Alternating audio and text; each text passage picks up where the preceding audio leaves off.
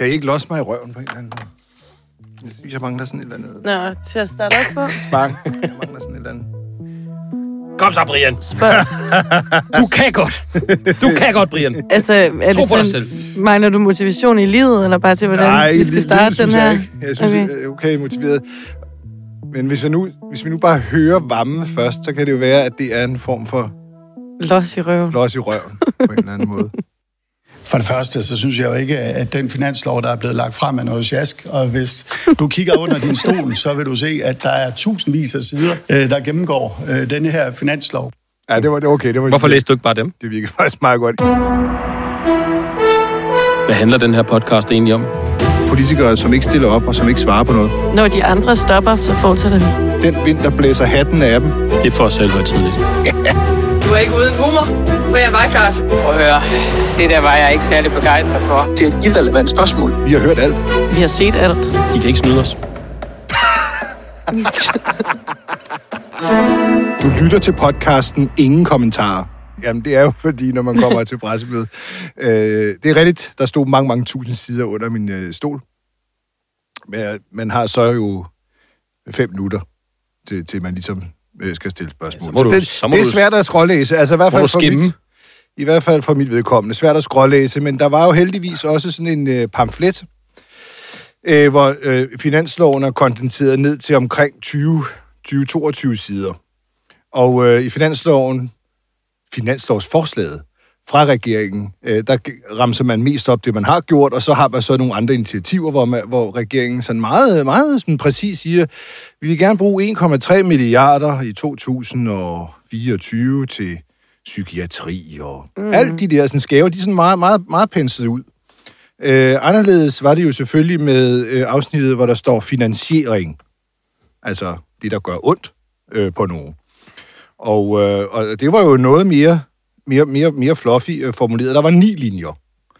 Og øh, der kunne man læse på de ni linjer, at øh, der ville forekomme en omprioritering af midler. Citat slut. Der ville om, øh, omprioritering af midler øh, på 4 milliarder kroner fra det, jeg citerer igen, den offentlige investeringsramme til det statslige delloft for driftsudgifter. Det var ligesom punktum, og så var det det. Og så skulle TV2 skulle yde et årligt udbytte, og så var øh, finanslovsforslaget finansieret, stod der, inden for ansvarlige økonomiske rammer. Sådan. Så står det tindrende klart. Tindrende klart, hvem der skal holde for. Det gjorde det jo ikke, og det er derfor, så, så spørger jeg ham jo, hvad er det for noget ubegribeligt sjask af et finansieringsafsnit, du kommer med? Og det var så det, han afviste, at det var det ikke. Og så kunne jeg, og dermed jo også vælgerne, kunne jo bare læse i de flere tusind siders finanslovsforslag. Jeg, jeg er ret sikker på, at det er der nul vælgere, der får gjort. Jamen, så må Som folk bare være nogle ansvarlige samfundsborgere. Ja, og, og, og læse hele Men finanslovsforslaget. også, altså også fordi det samlede finanslovsforslag, det er, jo skrevet, altså det er jo skrevet så upædagogisk. Vi har jo siddet og kigget i det, og det er jo bare...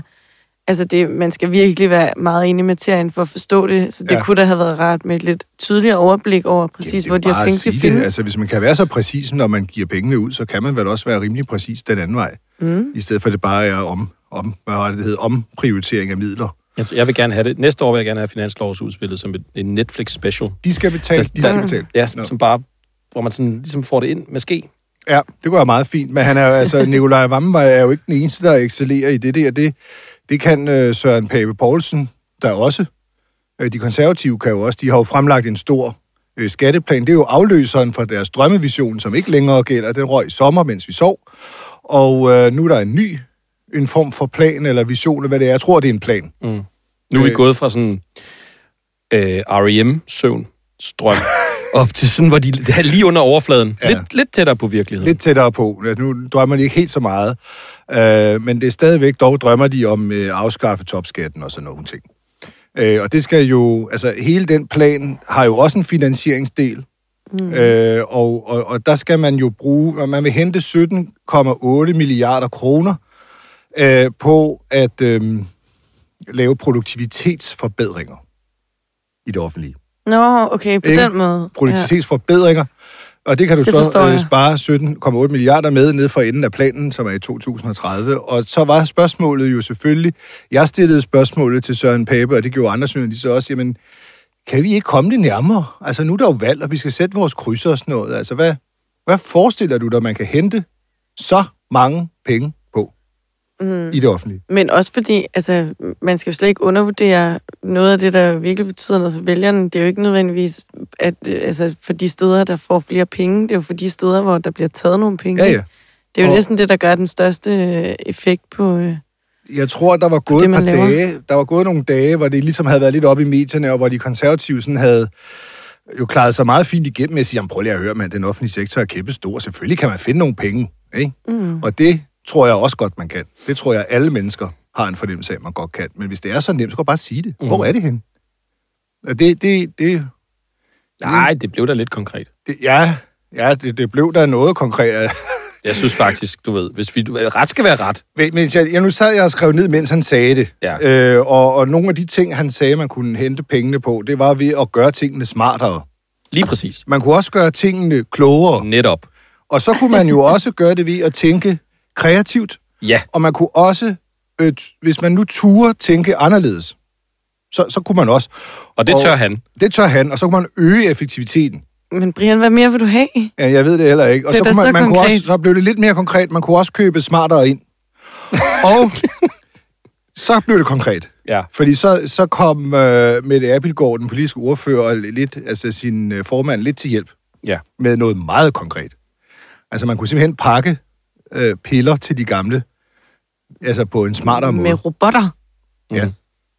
Det hed et eller andet, men altså... Dosis, det, dosispakket medicin. dosispakket medicin. Altså man kan simpelthen pakke piller smartere ind. Og skal vi ikke lige huske på, Men det er altså meget konkret. Det er meget konkret, så det skal hun så have. Det er næsten for konkret. Jeg ser sådan Hvor et- meget man kunne spare på det, ved jeg ikke. Men altså, det... Nå, men det, det, det, det, det er der jo nogen, der har regnet på. Fordi vi, det, altså, jeg siger ikke, de har ret, men Apotekerforeningen, de har jo sat sig ned og kigget på, hvad kan det her rent faktisk betyde med dosispakke, men det har de gjort for længe siden. Og det kan så frigive 850 sygeplejersker. Og nu, nu bliver det What? sådan Er det ja, rigtigt? Ja, ja, men det er også en slags penge. det er det. Men vi- hvor Det mange man ved vi ikke, fordi det, der er jo også nogen, der stadigvæk skal pakke det, eller trykke på robotten, eller kilde den, eller gøre et eller andet, for at pengene falder ned i de rigtige glas på det rigtige. Ja, man, man ser sådan, du ved, system, sådan en pinballmaskine, ikke? hvor der bare falder piller ned og, og lander mm. i glasene til dem. Nå, men, men 850 sygeplejersker, bare i rene kroner og øre, hvis du, hvis du ganger det ud, det, altså det giver jo måske en halv milliard. Det giver jo altså ikke 17,8. Nej. Det gør det bare ikke. Jeg bemærkede mig, at du sagde, at det var, det var, det var øh, farmaceuterne, der havde regnet på Ja, det var øh, Apotekerforeningen. Ja, det, det var Ja. nok højst sandsynligt dem, der skulle Der er overtage. nogen, der gerne vil have lov til at pakke på nogle Der er vist piller. interesse i at sige, hov, kan, det kan vi, Vi da kan pakke lave. piller. Vi kan da sagtens pakke de piller der. Og vi kan også dosispakke dem. Modbetaling. Jeg forestiller mig, at det bliver sådan et øh, emballagehelvede i de her klimatider. Ja. Hvis det Ja. hele skal Så- pakkes så han sagde faktisk også noget, øh, som, som jeg bliver nødt til også retfærdigvis at nævne her, øh, Søren Pape, det var, at hvis nu alle gjorde som de otte bedste kommuner, eller 10 bedste kommuner, så kunne man spare 8 milliarder. Men der har jeg det bare sådan, altså, ja, hvi- hvi- hvis alle gør som de rige, så var vi jo alle sammen rige. Mm. Øh, hvis, hvis, hvis alle gjorde som Usain Bolt, så, så var vi jo alle sammen øh, verdensmestre i at løbe 100 meter løb. Altså, det, det, det gør, sådan er virkeligheden jo bare ikke. Altså, det er jo, det er jo udenomsnak. Altså, Ja. og jeg ved ikke, hvor mange år, hvor jeg har hørt politikere sige, vi skal så bare gøre ligesom Vejle, eller vi skal bare gøre ligesom Mm. Randers, eller vi skal bare gøre ligesom Helsingør alle sammen, eller vi, et, eller andet, Aarhus-modellen. et, et eller andet. Der er altså nogle Men modeller. prøv at høre, det, vi er jo ikke alle sammen Randers. Og vi har jo ikke alle, altså det, det, det er jo for nemt at Og heldigvis for det. For så havde vi jo nok gjort det nu. Men noget af det, der undrer mig i det der faktisk, det er, at hver eneste år, når vi går ind i finanslovssæson, så det, der altid bliver stillet kritiske spørgsmål til, det er, hvordan de vil finansiere det. Så jeg kan bare ikke helt forstå, at man bliver ved med at lægge ting frem, som ser ufinansieret ud. Men det er også... Altså, det giver bare ikke nogen mening, man bliver ved med at gentage fokus fejlene. som det, man gerne vil give penge til. Jamen, det kan godt Det være. tror jeg simpelthen ikke. Men det er jo det, der bliver spurgt om på sådan et pressemøde. Ja, jamen, det, så er det jo også overstået, så er der ingen, der snakker om det mere. Ja, det er måske rigtigt. Og så tror jeg jo heller ikke- Hvis, hvis det blev konkret, hvor der skulle tages... Det er, jo, det, er jo, det, er det er jo det, der er interessant, fordi som du selv siger, det er det, der, det, er det man kan mærke det ud. Men lige så snart du konkretiserer før et valg, hvor du vil tage penge fra, så konkretiserer du også over for nogle potentielle vælgere, at det er på deres område, eller deres arbejdsplads, eller det, de har brug for, at der Det er bliver taget nogle penge. Det er ekstremt utroværdigt. Det sagde du. Ja. jeg giver dig ret, Emma. Øh, men jeg tror altså også, det, det var lidt syret at sidde til sådan en finanslovsforslags fremlæggelse, velvidende, at der er valg lige om lidt. Altså, det kan jo sandsynligvis Jeg synes også, det var- det jo ikke til noget. Det var Og- også smukt, at Nikolaj Vammen efter finanslovs altså præsentation af finanslovsudspillet sagde til de andre partier, at øh, øh, nu Ja. skulle de altså ikke komme og, og love alt muligt, fordi det var der altså ikke rum til. Du ved, fordi han kunne ikke stå der og præsentere sådan, det er jo typisk før et Så valg, må I heller ikke præsentere nogen valgløfter, der koster noget. fordi så, så, så være. kunne det være, at det gjorde rigtig ondt. Ikke? Uansvarligt simpelthen, hvis I kommer med noget, som ja. I gerne vil. Det er uansvarligt. Men det kan også være, der faktisk er noget taktisk i det, som konservative gør lige nu. Fordi det, der var med den drømmevision 2034, som vi har botaniseret en del i, det var jo faktisk, at de- de, den kaster de jo væk ved at sige, at det ikke var reelle forslag, fordi at det var ufinansieret. Så øh, det kan da være, at det her det er, en, det er for at lave en lille øh, smutvej ud, hvis mm. det skulle øh, gå helt galt. Ja. Så simpelthen sige, at vi har jo ikke altså, konkret finansieret noget af det, så øhm, Ja. det kan I ikke hænge os op Jeg kan på. godt forstå, at man kort før et valg ikke har lyst til at udpensle, hvad for nogle grupper man lige går efter. Så er det bedre med at sige, at det er noget med et delloft for det offentlige driftsudgifter. Jo. Så, så, så er man ligesom, du ved, der er ikke nogen, der tænker, det er nok mig. og så kan man køre den igennem. Jeg tænker i hvert fald ikke, at det er mig. Nej. Ja, jamen det var vel egentlig øhm, fluffy finansiering for denne her uge. Altså for det første har jeg jo ikke magten over nogen borgere. Jeg har heller aldrig haft noget ønske at, at have det. Nu, ja, nu, nu kan vi snakke om noget andet, der også virker meget fluffy øh, set udefra, nemlig øh, kommissionen for den glemte kvindekamp. Mm. Jeg ved Det er ikke, jo om det, historien, der bliver ved med at jeg give. ved slet ikke, om det er fluffy. Altså, det er bare, det er bare blevet sådan en ruin. Det stod i hvert fald ikke på nogen solid bund af videnskab. Det tror jeg godt, vi kan konkludere. måde. Ej, det- altså, det gjorde det, det gjorde det helt bestemt ikke. Nu genså jeg lige et interview med Anita Johnson, tror jeg, hun hedder, en af, et af medlemmerne øh, i kommissionen, som da hun ligesom blev adspurgt om det her med, altså, om de rent faktisk har været ude og lave det i virkeligheden, så siger de jo, at det, det, det må være næste step i, i det her. Nå. Øh, fordi nu har de jo, de kan jo ikke gå ud og lave analyser og undersøgelser og sådan noget. De, de må jo bare, øh, nu har de bare fremlagt deres anbefalinger. Altså, in, in, altså næste step er så at undersøge ting. ja, lige præcis. Lige Først præcis. anbefalinger, dernæst undersøge. Og der tænker jeg måske lidt, altså, hvordan kan det være en anbefaling? Altså, er det så ikke, er det ikke bare en idé? En tanke? Det er noget, man synes, ikke? Eller en Nej, det er jo synsning? noget, de anbefaler, at regeringen skal gøre. Jamen, hvordan kan man anbefale noget, når man har intet grundlag at stå på? Ja, altså, jeg vil sige, at den logiske rækkefølge havde vel været den omvendte. Ja. Det skulle man, undersøger det skulle man noget, og så anbefaler vi i stedet for at anbefale noget, og så undersøge. Lige nu Men- virker det men- mest men bare ikke som en idé. minder selv om, hvad rækkefølgen her har været. Det har været, at man har nedsat en kommission, fundet nogle medlemmer, skrevet, at de ikke må komme med anbefalinger, der øh, øh, strider eller lemper regeringens udlændingepolitik, og så har man bedt dem om at komme øh, med et resultat i 2023, men hups, upti, der kom lige nogle anbefalinger den dag, hvor at Mette Frederiksen, hun, øh, hvad hedder det, eller hvor Barbara Balsen fik en, en advarsel, mm. og, og der var 10 øh, embedsmænd, der, der blev kritiseret, øh, øh, og, og, og, og, hvad hedder det, medarbejder- og kompetencestyrelsen kom med deres vurdering af det. Det er rækkefølgen indtil videre. Jamen, det er det. Det er det. Og, det og så, er jo så, så er der jo et folk, der begynder at falde fra. Ja, ikke? præcis. Der gik jo ikke mere end øh, et par dage nærmest, øh, før at øh, de lige så stille begyndte at trække i land. Dem, der er ni medlemmer, øh, og tre af dem har enten trukket sig fra kommissionen nu, eller har bakket på anbefalingerne, og særligt øh, det her med, med forbuddet mod tørklæder i grundskolen. Øh, og det, ja, i går aftes var der en, der, der reelt udtrådte af kommissionen. Øh, og det er hende, der hedder Kefa Abu Ras. Og det gjorde hun i Deadline. Jeg har spurgt, om hun var med i dag, men øh, hun henviser altså bare til Deadline, og så til det Facebook-opslag, hun lavede. Jeg tror umiddelbart på det tidspunkt, hvor Deadline det blev sendt. Det er sådan lidt absurd teater øh, over det her. Fordi det, hun jo så siger, det, det er, at øh, hun bliver ligesom spurgt gentagende gange, om altså, hvor, hvordan, kan det, hvordan kan det ligesom komme så vidt, at du underskriver på det her, øh, de her anbefalinger.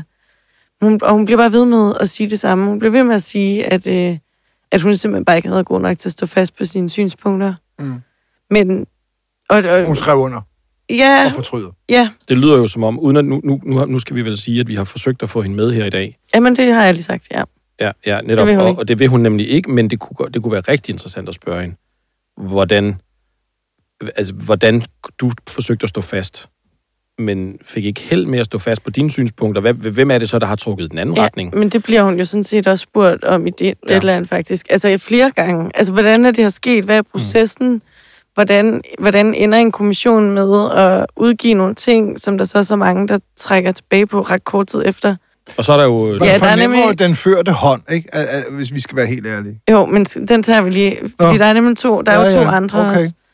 Øh, der er Lise Eholm, hedder hun, hun er tidligere skoleleder øh, et sted ude på Nørrebro. Ja, Rådmandsgade skole Ja, og Blågård skole. ja og hun har jo, det, det hvad jeg sådan har kunne læse, hun har, har sagt om det, så er det jo også rigtig meget det her, den her mediestorm øh, efterfølgende, der også har gjort, at hun måske har fået øjnene op for, at, at det nok ikke var den rigtige vej at gå. Igen, det tænker man, det kunne være måske have været fint nok at tænke det, inden at man udgav de anbefalinger. Men fred være med det. Øh, og så er der jo så næsten den sjoveste, og det er jo Halime Ogus fra SF. Mm. Folketingsmedlem fra SF. Folketingsmedlem for SF, der er jo simpelthen bare er gået ind nu med en fortælling om, at hun anbefaler det her som medlem af den her kommission. Ja. Er Men hun, tørklædeforbud, ja. ja, men hun går ikke ind for det som politiker. Mm. Ja. Og det er jo bare... Altså, det Når jeg sidder er så der, er jeg ikke politiker. Så er jeg bare et menigt medlem, der skal prøve at komme med anbefalinger. Og så kan man så lige klippe til øh, ko- ko- kommissionens hjemmeside, hvor der står om Halime, Halime Ogus, folketingsmedlem for SF. Altså, så er det i hvert fald ikke noget, kommissionen har opfattet, nej, nej, nej. at hun sidder der Hun som sidder et menigt som medlem. privat, Ja. privat Halime. Øhm, og hun får jo også sagt, hvilket jeg synes er helt fantastisk i et interview med DR, øhm, at... Øh, Jamen, hun mener det jo ikke som politiker. Ja, nej, hun mener det nemlig ikke som politiker. Hun mener det, hun mener det som, øh, som, som privatperson, Ja. at hun sidder der. Øh, og, og, og så, så det er ikke det, hun mener som Når folketingsmedlem. hun går ind på Christiansborg, så mener hun det ikke. Mm. Men når hun går ud af Christiansborg, så mener hun det ja. igen. Så skal tørklæderne altså af. Når hun går ind på Christiansborg, så, så mener hun, at de skal bare... Det, det, det går ikke ind for. Men det er ekstremt svært at se, hvordan man... Altså, at, Det, det kan hvis, vælgerne... alle, hvis alle politikere kan påkalde sig det her argument, Ja. når de kommer til at lave en anden fejl, eller måske ikke en fejl, men at de får kritik for noget. Skal vi Jo, jo altså jeg har, prøvet, Jo. jeg har prøvet at skrive til hende i morges, som hun kunne tænke sig at være med, men, øh, men, men hun har ikke lige svaret, men nu tænker jeg bare lige, at vi prøver at ringe Jeg til hende ringe. alligevel. Ja. Halime. Hej Halime, det er øh, James Christopher Miles fra Ekstrabladet. Vi er i gang med at optage podcasten Ingen Kommentar. Øhm, vi har lige nogle spørgsmål til, øh, til hvad hedder det, den kvinde, kvindekampen, eller den glemte kvindekamp. Ja, men hvor du- hvor du er kommissionsmedlem. Ingen kommentar her fra Christian. Jeg er nødt til at Yep. løbe videre nu. Ja, det var Christoffer, men jeg, jeg, jeg, jeg, jeg kunne godt... Har hun lagt på? Nå, Det er Christoffer. okay. Okay. Jamen altså, der er da en Ja, ja, grund til, men havde det- en kommentar der. Det var Ja, ja, men det... Og det, Den det skal i en skiller, den der, Rasmus. Den er rigtig god, og så med noget klovnemusik, eller noget tivoli, eller noget halløj. Jamen, men kan vi ikke prøve at ringe til hende igen, og så spørge hende? Nej, fordi, prøv lige at høre her, fordi nu, nu ringer jeg til hende som folketingspolitiker. Nu vil jeg godt ringe til hende som... Nej, jeg ringer til hende som kommissionsmedlem. Nu vil jeg godt ringe til hende som SF-folketingspolitiker. Hun er jo to ting, åbenbart. Jamen, det synes jeg, jeg synes, det, jeg synes, det er for, Ja, jeg det synes, okay. jeg synes, 10 det er for- for energi. Yes. Det kommer ikke til at ske igen.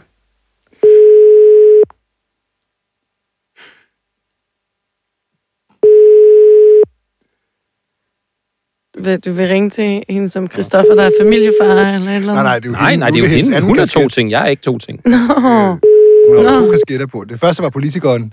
Nu må du lige følge med i, i hvordan politikere Nummeret, tænker her. til, Ja, ja. kan ikke besvare dit Hun er ikke lige på telefonen. Indtal venligst en besked efter tonen. Ja, Nå, okay. Sådan er det. Hun ikke Ellers- være med. Fair nok. kom ikke længere apropos at have prøvet nogen i lang tid. Hvis jeg må skifte emne. Yo! Ud med de sorter, VC, ind med de truser, ryst med radikalt. Radikalt. Radikale venstre. Hvis jeg må det efterhånden. Øh, så øh, de radikale har vi jo forsøgt at få til at være med i det her program. Og det har vi gjort i, i over en uge. Jeg mener, det var tirsdag i sidste uge. Vi første gang øh, forsøgte at øh, få dem til at stille op til interview her om Rwanda. Jeg er meget nysgerrig på Rwanda og de radikale, for de har været meget... Jeg vil meget sige, Brian, firkantede. du er faktisk næsten blevet besat af det. Jamen, jeg, jeg synes, den er, det, det er virkelig en vanddeler, den der. Og øh, det er fordi, at øh, Sofie Karsten Nielsen har jo egentlig sagt, at, øh, at der kommer ikke til at være en Rwanda-lejr. Hvis Socialdemokratiet skal ikke lave en wanderlejr, så er de færdige. Det vil de ikke finde sig i. Øh, men nu har de jo hidkaldt et, et valg ned over os alle sammen, og så kan det jo være, så vil de jo gerne lave en, en bred regering. Og der har samme Sofie Karsten sagt, at Rwanda skal sådan set ikke stå i vejen for en bred regering. Hvilket jeg jo prøver at forstå i mit hoved. Altså, jeg må indrømme, at jeg kun er på det opklarende forståelsesstadie. Hvad logikken er i, man vil vælte en S-regering, der laver en Rwanda-lejr, men en bred regering, hvor de så selv er med, sjovt nok, øh, jamen, der skal sådan noget, der ikke står i vejen for det. Det forekommer mig at være dobbeltstandard. Det forekommer mig, at en Rwanda-lejr er mere, øh, mere tilgivelig, hvis man bare selv er med i regeringskontorerne. Og så har jeg jo forsøgt at tænke videre, nemlig, hvad vil Blå Blok? Vil de også have en Rwanda-lejr? Fordi hvis de også vil have en Rwanda-lejr, øh, og øh, de radikale står fast på, at øh, man ikke vil øh, finde sig en regering, der laver sådan noget, ja, så er der skakmat. så er der simpelthen ikke nogen muligheder tilbage for dem. Niks. Så er, så er det jo sådan set dødt der. Og øh, Så må de jo bare lade være med at indtræde en regering. Huske, nogen vil jo kunne huske, at et bredt flertal i Folketinget, blandt andet VK og det også Nye Borgerlige, øh, har faktisk har øh, givet sådan en underlig... De har lavet sådan en forhåndsaftale om, at regeringen godt måtte arbejde videre med det. Og øh, derfor kunne man jo i, i den grad få den tanke, at vi og K sådan set også gerne vil have en Rwanda-lejr. De har i hvert fald givet lov til, at man arbejder med det. Og i fravær af de radikale, vi hedder jo ingen kommentarer, det vil sige, dem, der ikke stiller op, de er, kommer normalt ikke i medierne, fordi de jo ikke stiller op. Øh, men, men de må gerne komme med i vores podcast, og, det, og, og derfor så vil jeg nu gøre noget andet, end når vi må opgive de radikale på den her. Ja, vi opgiver jo ikke. Men altså, for denne her udsendelse, der må vi opgive det. Men vi kan jo høre Venstre. Øh, ja. Vi kan jo høre Venstre, om de vil have, Jeg om skal de bare er med lige, på at få en asyllejr i et modtagscenter, undskyld, i Rwanda med dansk enegang. jeg skal bare lige forstå noget lige hurtigt i forhold til de her henvendelser, du har lavet til radikale. Ja. Siger de nej, eller svarer Nej, de nej, slet altså, jeg, har ikke? jo, eller? jeg har jo prøvet at gå den der lidt slagende vej, kan man sige, altså gennem presseafdelingen. Kan I ikke prøve Ja. at skaffe en? Jeg har jo sagt meget tydeligt, jeg er ligeglad, hvem det er. Ja, Bare en mund fra jer af, der ligesom kan svare på nogle spørgsmål. en radikal mund, tak. Og det har jo simpelthen nu taget altså over dage, og øh, ja, som jeg har forstået det, har presseafdelingen spurgt rundt, er der ikke nogen, der har lyst til at være med der i det der ingen kommentar. Men jeg hører ikke selv noget. okay. Jeg har ingenting hørt. Så de er der bare ikke. Okay. Det er da underligt, hvis man virkelig føler sådan for Rwanda, at det ikke måske, så er det da underligt, at man ikke bare lige siger øh, goddag til en mikrofon, og så fortæller det. Men øh, lad os få opklaret, fordi så bliver vi da så kloge. Vil Venstre også have en asyllejr i Rwanda øh, med dansk enegang? Fordi så står de radikale på en meget, meget ensom, gold grund, øh, hvor de jo faktisk ikke kan være i regering med nogen som helst, hvis de ellers mener det med deres modstand mod Rwanda. Vi kan prøve Mads Fuglede fra Venstre. Det er ham, der har det område. Ja, det er Mads. Goddag, Mads. Det er Brian Weikart fra Ekstrabladet. Og Goddag, podcasten Ingen Kommentarer. Jeg skal jo sige til dig, at vi sidder jo lige og, og bonder nu her, ikke? Ja. Men spørgsmålet er jo simpelt nok sådan set. Øh, fordi. Ja. vi, vi prøver jo at finde ud af, øh, de radikale vil jo vælte øh, en regering, hvis man gennemfører en Rwanda-plan. Det har de jo sagt. Og, øh, og det er jo meget dramatisk alt sammen. Øh, og de overvejer jo, hvad for en side de skal gå til i Folketinget. S vil jo gerne lave sådan en lejr, siger de. Øh, men vi skal jo også have jer med på den. Altså, øh, så sådan set har jeg kun et spørgsmål. Altså, øh, går Venstre ind for, at øh, man skal arbejde videre med at få lavet sådan et modtagecenter i for eksempel Rwanda, også selvom det skal være dansk enegang? Ja, vi, vi mener, at man skal arbejde videre med ideen om at lave et modtagelsescenter i, øh, i, i et tredje land. Det synes vi er en god idé. Vi har ikke stor fidus til Rwanda-projektet. Det ser ud til at være svært at få det til at, at lykkes, men som, som, som tanke, at man kunne have et modtagelsescenter, der gør, at man ikke tager til Danmark for at søge asyl, men får sin asylbehandling udenfor, Danmark, det vil vi, øh, det, det vil vi arbejde videre med. Så, så hvis magten skifter, og, og I sidder i statsministeriet, så vil arbejde, det arbejde, som Socialdemokratiet lige nu øh, bokser med, det vil sådan set fortsætte uforhindret, u, uhindret, hvis, hvis I overtager statsministeriet. Jamen, jeg kan ikke sige, at jeg, nu, jeg ved ikke en masse, selvom jeg bliver indkaldt til møder, hvor jeg bliver orienteret om Rwanda-projektet, øh, så ved jeg ikke en masse om Rwanda-projektet. Og det, kender til det, er, at øh, jeg tror, vi, vi kan se, at britterne har svært ved at få det til at fungere. Jeg tror ikke, det bliver nemmere for Danmark, og jeg er ikke sikker på, at Rwanda er det rigtige land. Jeg tror ikke, de kan leve op til de forventninger, vi har til et sådan center. Så det er ikke sikkert, at det er Rwanda, vi kommer til at arbejde videre med. Men hvis man kunne finde et sted, hvor man tænkte, det her var en god idé at gøre det, så vil vi gerne arbejde videre med den idé. Også selvom Rwanda i praksis ikke vil være øh, den model, vi vil bakke op om. Men er der ikke på nogen måde, de radikale kan overtale jer til at, at, at, at droppe det? Altså hvis de, hvis de nu taler for eksempel pænt eller sødt, eller hvis de truer jer, eller finder på et eller andet ting, altså er der noget, der kan få jer til at sige, altså at droppe det der? Jeg tror ikke, jeg tror ikke vi sådan er så lidt på virkelig over for trusler fra det radikale venstre. Vi øh, vil gerne føre en, øh, en udlændingepolitik, som, øh, som vi synes er, er god for Danmark. Og det er øh, godt for Danmark, hvis der er en asylmodel, der ikke understøtter det menneskesmuglersystem. Hvad hvis de har blom, blomster og chokolade med? Jamen, det er, nu begynder jeg selvfølgelig at vakle lidt kurven, fordi det er jo også svært at sige nej til. Øh, For chokolade kan vi vi godt tale godt om. give det. Ja, okay, fair nok. Mads Fuglede, tak for, at I var med. Øh, tak. Fortsat god dag. I lige måde. Det er godt, mm-hmm. og øh, det vil sige, vi står altså nu, øh, synes jeg, et, et, mere spændende sted, end vi stod, inden vi snakkede med ham. Fordi at jeg mener igen om, at de radikale har, øh, Sofie Carsten sagt, vi vil vælte regeringen, hvis Rwanda-planen bliver til noget.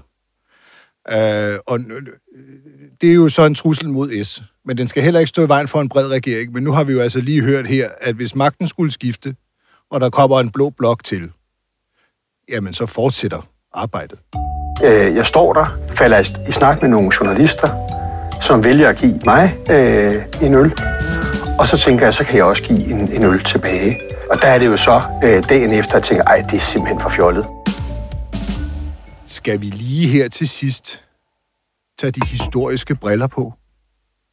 Altså fordi, at øh, Sovjetunionens sidste diktator, Sovjetunionens sidste leder, Mikhail Gorbachev, døde jo i denne her uge, og øhm, det afstedkom jo mange kærlige hilsner fra danske politikere, øh, der mindedes denne diktators, denne diktators, denne kommunistleders farvel til det jordiske. Og må jeg, må jeg lige minde om, altså det, man, det, man, det de roser ham for, det er jo glasnost, altså åbenhed, og perestroika, som er en form for en form for markedsliggørelse af, af, af det her meget stramt øh, styrede kommunistiske lortesamfund. Smuk udtale. Og, øhm, og øh, åbenheden var... Altså, Han jeg fik var jo- blandt andet Pizza Hut. ja. Jeg husker jo, altså nu har jeg jo interesseret mig lidt for Tjernobyl-ulykken, og øh, der kan jeg bare sige, det var jo i 1986, der var Gorbachev jo ny leder, rimelig ny leder, og øh, der kan jeg bare sige, der var ikke meget glasnost der. Der var ikke ret mange, der skulle have vidt, der var eksploderet en reaktor i deres nærhed, og det lige nu blæste øh, dødsens farlig, kraftfremkaldende øh, radioaktivitet ned over dem. Mm. Øh, og den slags ting, og det vil jeg sige, det er som om, det er gået i glemmebogen for de danske politikere, der nu mindes hans død. Rasmus, har vi noget kærlig musik, vi kan lægge ned over hans, de mange hilsner, der tilflød ham. Første hilsen til den døde kommunistdiktator kommer fra formanden for Socialist People's Party, skråstreg Green Left Pia Olsen Dyr. Gorbachev er død. En stor statsleder, der sikrede glasnost og skridt på vejen mod en mere fredelig verden. Som ung i 80'erne var mødet mellem Gorbachev og Reagan en af de mest håbefulde oplevelser. Noget verden er i dag i den grad har brug for. Æret være hans minde, hashtag DKK. Også Lars Lykke mærkede historiens vingsus. Han skrev på Twitter, Perestroika og glasnost lød mest som tomme paroler, da jeg som ung lyttede til Gorbachev i Moskva i 1985. Fire år senere faldt Berlinmuren. Det var næppe intentionen, men dog udvirket af det, han satte i gang. Tak for det, og et kæmpe, og et kæmpe mod til at lade det ske. lille underlig formulering der, Lykke. Æret være Gorbachevs minde. Statsminister Mette Frederiksen. Gorbachev havde mod til at forestille sig et reformeret og åbent samfund og en anden verden. en bedre verden. Med demokratiske reformer. Hjælp kommunistdiktatoren. Hjælp han med at få nedbrudt muren mellem øst og vest. Og med at få skabt fred og frihed. Ja. Dog ikke de sovjetrepublikker, der prøvede at løsrive sig. Nikolaj Vammen. Gorbachev var en af verdenshistoriens store statsmænd. Bestemt ikke uden fejl. Men med evnen til at lade fred vinde over konflikt. Nu citerer jeg altså rigtigt. På det det personlige plan mødte jeg ham. Da han tog sig tid til at mødes med to unge DSU'ere fra Aarhus i 90'erne. Punktum. Ja, det er der så heller ikke. der er et billede. Der er et billede. Der er et billede af en ung varmen. Uffe Elbæk. Hvilket menneske. Hvilket liv. Hvilket aftryk på vores allesammens europæiske historie. Hashtag DKP.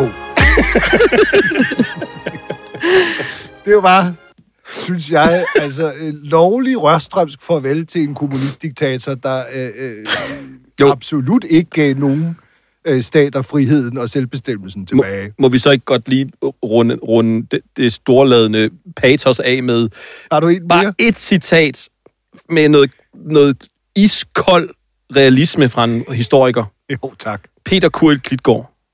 Referat af USSR's politbyråmøde 4. i 10. 1989, hvor man diskuterede de kinesiske kommunisters mor på 3.000 dissidenter på den himmelske fredsplads.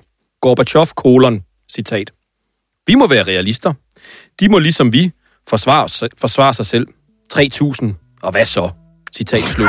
det er rigtigt. En stor statsmand. En kæmpe sta- et hvilket menneske. Hvilket virke for fred. Ja, og det, Og der menneske- synes jeg jo faktisk, at uh, Uffe Elbæk er lidt overraskende i det her. Nej. Nej, det synes jeg ikke, han er. Det synes jeg absolut ikke, han Det er. synes jeg ikke, han er. Hvorfor er du overrasket? Han er meget ufældig. Jamen altså, med, med hele deres øh, demokratisk fredsalliance øh, i stedet for NATO. Og, Han var men, men, en øh, kommunistdiktator. Vice versa. nej, det er Må man rigtigt. være realist? Hvad var det, du læste op af til sidst, udover Det det var, var, Peter øh, Kuril? Hvad var det? USSR's politbyråmøde 4. oktober 1989. Det er en smuk afrunding på dagens program at læse op af det. Det kan ikke blive bedre. Æret være referatets minde.